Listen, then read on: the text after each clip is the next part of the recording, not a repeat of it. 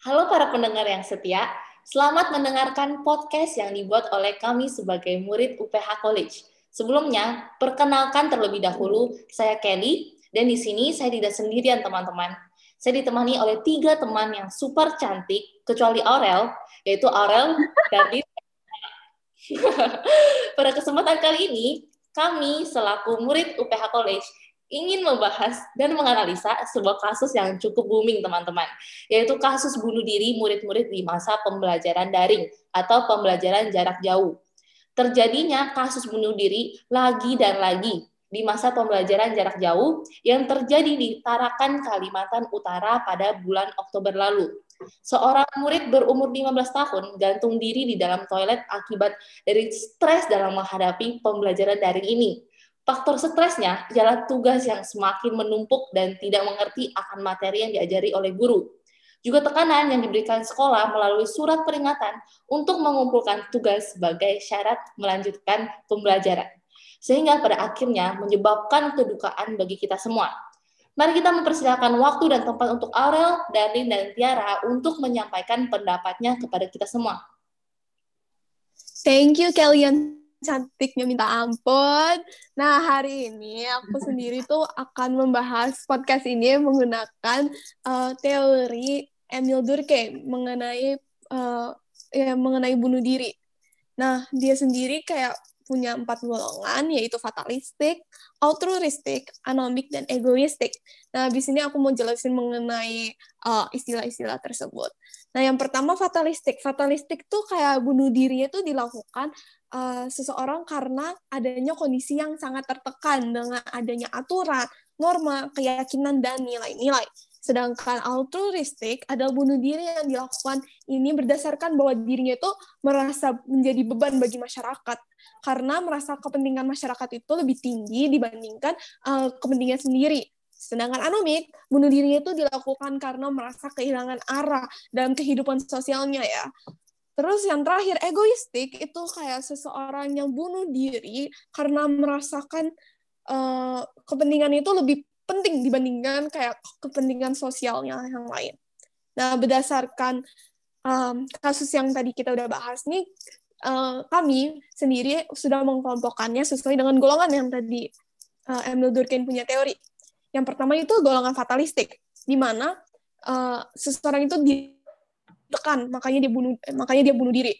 Nah, anak ini juga ditekan kan sama kayak banyaknya tugas, habis itu dia kelelahan, nggak bisa kerjain kerjain tugas-tugasnya, terus dapat uh, dapat surat juga dari sekolah yang malah bikin dia tuh lebih tertekan lagi. Nah, karena tekanan-tekanan tersebut, dia merasa dia merasa ya udahlah, gue mendingan mengakhiri ini aja dengan cara bunuh diri.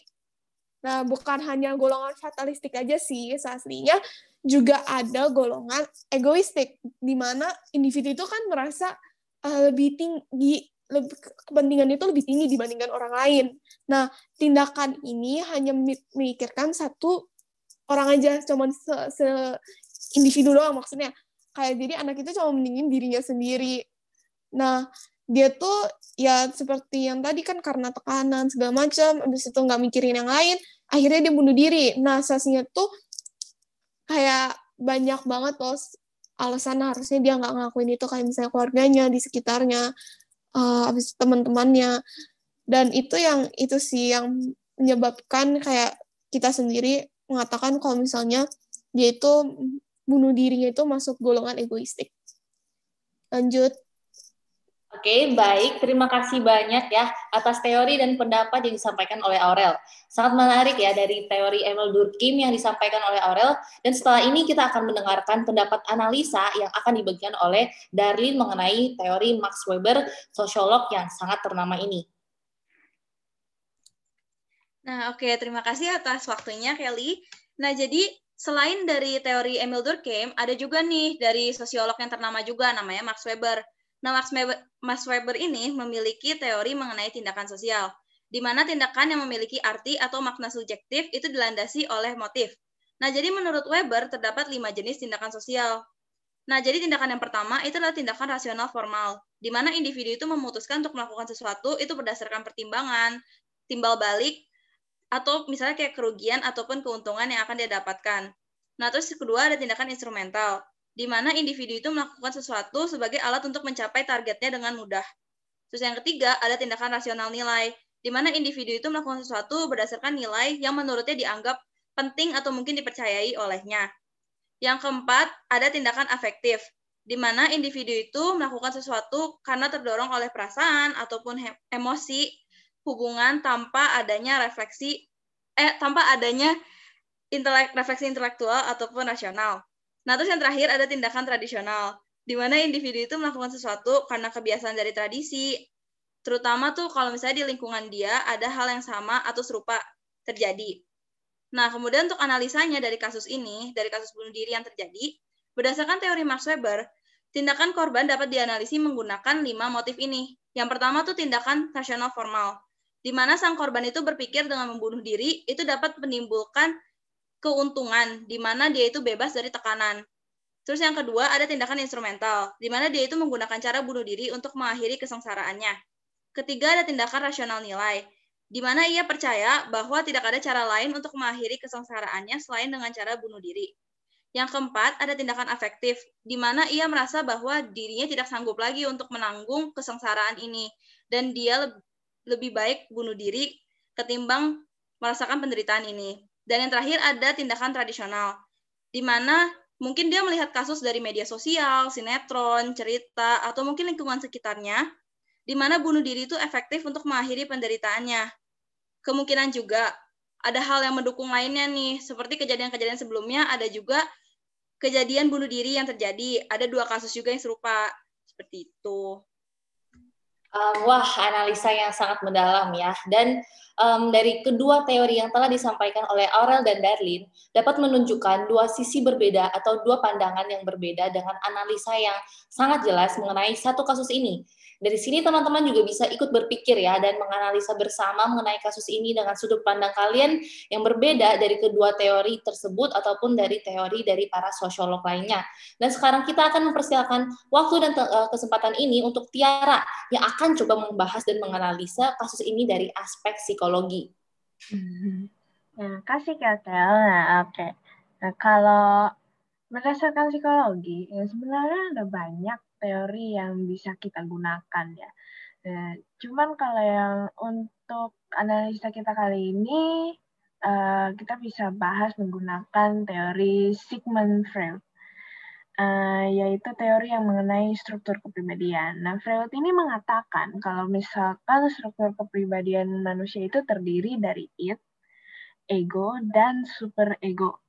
Nah, it-nya itu adalah bagian manusia yang merupakan pusat dari kebutuhan, dari keinginan, uh, yang tentunya harus diselesaikan atau dipuaskan. Nah, sedangkan ego itu adalah bagian yang memiliki cara untuk memuat, memuaskan it, uh, tentunya dengan cara yang rasional.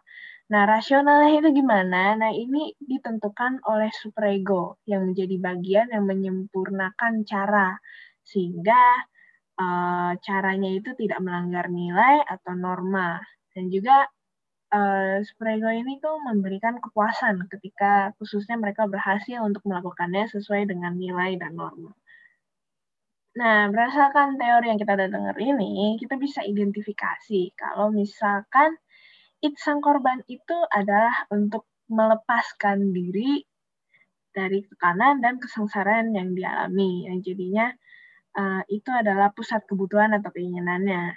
Nah, untuk egonya, uh, ia menggunakan cara yaitu cara yang diketahui salah satunya mungkin untuk ini dia tahunya adalah bunuh diri, yang tepatnya menggunakan cara gantung diri. Nah, uh, cara ini pun dirasionalkan dengan superegonya yang meyakinkan bahwa ia uh, tidak dapat menyelesaikan masalah yang ada yaitu tidak bisa menyelesaikan uh, pembelajarannya. Nah, juga ini juga mungkin diyakinkan bahwa ia benar memilih cara ini dengan karena adanya pengetahuan kalau ada orang lain yang melakukan hal yang sama. Ya begitu, Kelly. Baik, terima kasih sekali ya atas pendapat dan hasil analisa dari Tiara dan juga Aurel beserta Darlin yang sama-sama sudah memberikan hasil analisa yang sangat menarik. uh, menakjubkan ya teman-teman. Sebuah kasus dapat kita analisa dan kita gali terus-menerus lebih dalam dari berbagai teori dan sudut pandangan. Nah, sebagai dari akhir dari podcast ini, adakah salah satu dari teman-teman yang ingin menyampaikan sesuatu sebagai pesan akhir buat para pendengar, terkhususnya untuk teman-teman kita yang mungkin sedang merasakan kesengsaraan yang disebabkan oleh pembelajaran daring? Oke, oke, gua gua apa. Jadi itu uh, bahwa sebaiknya tuh kayak orang tua tuh bisa ikut senantiasa berperan gitu dalam memantau kondisi anak dan mengurangi kata-kata atau tindakan yang dapat menekan anaknya lebih lagi Terus kayak mental health itu kan penting bagi kita sekarang remaja, apalagi kan kita lagi pandemi ini pasti kayak um, banyak mental health orang tuh malahan jadi down gitu. Nah, gue juga pengen nyampein nih, kalau misalnya udah stres atau mungkin udah khawatir, itu jangan dipendam sendiri. Sebaiknya tuh mencari orang yang bisa membantu ataupun menolong kita. Karena sama seperti penyakit pada umumnya, kita itu memerlukan konsultasi dan juga dokter untuk bisa mengobati penyakit itu. Mental illness juga memerlukan hal yang sama. Jika memerlukan bantuan, reach out saja, misalnya pada saat kepada orang terdekat, atau bahkan jika diperlukan, sebaiknya langsung konsultasi ke psikolog terdekat. Hmm.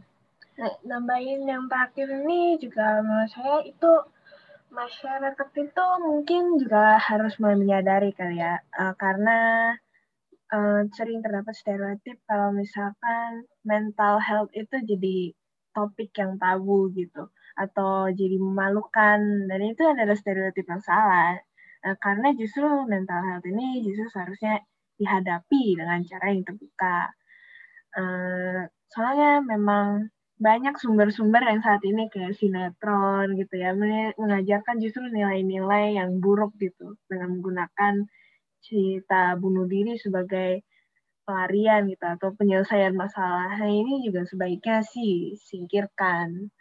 Uh, kalau juga misalnya kita kalau misalkan ada kasus bunuh, bunuh diri di sekitar Anda, sebaiknya juga langsung saja menghubungi badan yang bertugas. Bener banget tuh apa kata Tiara. Ya benar tuh kata Tiara dan Darin ya kecuali punya aurel punya bisa dihiraukan saja ya teman-teman. Dan ada uh, pesan yang akan saya tambahkan ya. Teman-teman bisa mengurangi uh, nonton drakor atau drama-drama sinetron yang uh, tidak edukasi ya untuk menghindari hal-hal yang seperti ini untuk untuk terjadi. Karena kita hidup juga di realita, banyak berdoa dan um, uh, untuk mengandalkan diri kepada Tuhan ya. Terima kasih sekali untuk pesan yang telah disampaikan oleh Tiara, Aurel, dan Darin begitupun juga diri saya sendiri.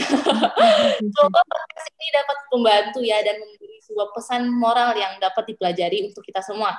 Nah, sekian dari podcast kami. Terima kasih atas waktu yang telah diberikan oleh para pendengar yang sudah mendengarkan podcast ini dari awal hingga akhir ini. Semangat untuk kita semua dan untuk diri kalian sendiri ya juga teman-teman. Sampai jumpa kembali. Bye-bye. Bye-bye. Bye semua. Bye.